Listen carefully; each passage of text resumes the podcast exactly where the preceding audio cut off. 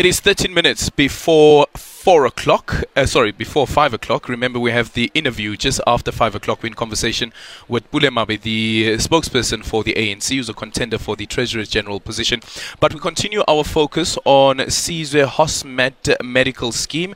Remember that we're also coming live from the Sandton Convention Center, where they are launching some of their product clusters, as the conversation that we had a bit earlier on with the Dr. Mura. We now shift focus and we're going to focus on the National Health Health insurance. And joining us now is Dr. Simon uh, who is a Principal Executive Office officer to speak to us about the medical aid scheme and also the conversation that the medical aid scheme has had with the government when it comes to the National Insurance Act. Dr. Simon, good afternoon and thank you so much for making time for us. Good afternoon, uh, Aldrin. Uh, thank you for having me. So, there are the exciting times and the celebratory times of the merger, right? But then there's also the other element, and that is how the medical aid scheme responds to the National Health Insurance. Speak to us about that. Yeah, so that's quite right. We are uh, quite happy and uh, celebrating our 12 months um, of the measure between Sizwe and HOSMED, which is combined called Sizwe HOSMED Medical Scheme. We are here celebrating that 12 months, and you are quite spot on. Um, looking into the future, NHI is a reality. We have taken a stance and we've made government know of this stance. And this is a Sizwe Hosmed. We support NHI fully. We would like to partner with government and we've made them aware of this that we believe that all South Africans need to have quality health care. Mm. We see ourselves as Sizwe Hosmed as a partner with government in making sure that the South African member, the South African health citizen, is taken care of into the NHI.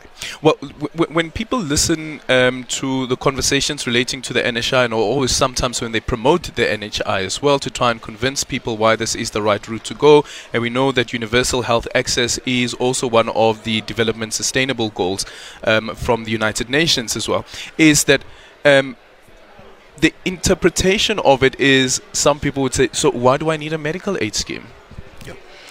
We, we we've had those um, type of sentiments. And i think that what is important is that if you look at the number of countries around the world and in south africa that we could find a system where nhi is in existence in parallel with medical aid schemes. These are the conversations that we are having with with government. We believe that as the medical aid industry as Sizwe Hosmed we are better um, enabled to provide healthcare service for South Africa. We're better enabled to collect contributions and deal with those finances much better. Sizwe Hosmed, we've been doing it for 40 years. Aldrin. So we believe that government needs our expertise, they need our skills that we build over time so that we come together and make sure that the South African public is taken care of and is given the best quality health care. And what are some of the concerns um, that uh, that Sizwe Hosmed Medical Scheme has, and perhaps even um, some of the members who are part of the network that uh, that the medical scheme have that have raised issues in relation to NHI? Yeah. Thanks for that. So we we have made two points very clear to government to say that we agree with this uh, in principle and we will help you and partner with you. We did, however, make them aware of a number of uh, concerns that we had, and it's quite a lot. I mean, we had a, a, a publication that was sent to government and it evolves around a number of things, uh, Adrian, including funding. How is funding going to be uh, uh executed uh, under NHI? What's going to happen to the present solvency mm. um, uh, that the um, medical schemes have accumulated over the years? Are we not giving the minister too much power? to appoint the board of NHI and so forth. So we have made those type of concerns uh, clear to government, and we are still in conversation with them. But we believe that going forward, Sizwe Hosmed is the best advocate for the South African health citizen, and we believe that when we partner with government, we will take care yep. of the South African. Uh, but what was the what was the state's response then? For instance, when you look at the members who are part of uh, Sizwe Hosmed Medical Schemes Network, um, some doctors have said that they'd rather leave the country, for instance, and that's been a concern that has been raised. And one of the issues is one that you just touched on now, and this is the disbursement of the money and making sure that the medical practitioners actually get paid on time and the health facilities get paid on time.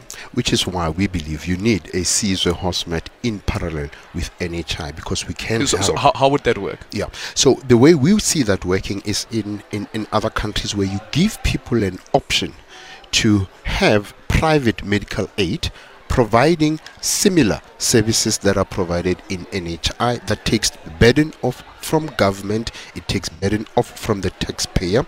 So we believe that that is uh, quite possible, and we have uh, examples to show mm. to to government. But let me come back to your issue around some of the practitioners that are not uh, quite comfortable with the situation. This, uh, Adrian, is a complex matter. It's a complex matter not only in South Africa, in other countries as well. In other countries, they haven't even gotten it 100% right.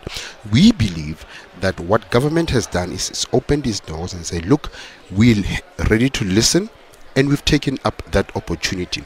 We are at the point where they are now debating all of this in in in, in uh, uh, uh, Parliament, and once they have done that, they will let the public know, mm-hmm. and then that will go for, for, for, for signature for the president. So we believe that the South African public needs to engage more with the uh, with the government, and we believe that um, we've got a listening government, and that those suggestions and those concerns that we've made them aware that they will be taken yeah.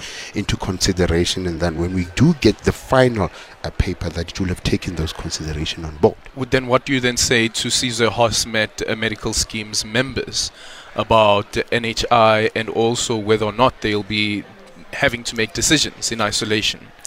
If you look at the last 40 years or so when we have been in existence, Sizwe Hosmed has always passed the lowest annual contributions. We say to our members, stay with us. We say to the South African public, you have got an advocate in Sizwe Hosmed. You've got a partner, you've got somebody who will fight for you and fight for your rights and fight for your health rights, even in the advent of NHI. So, partner with Sizwe Hosmed.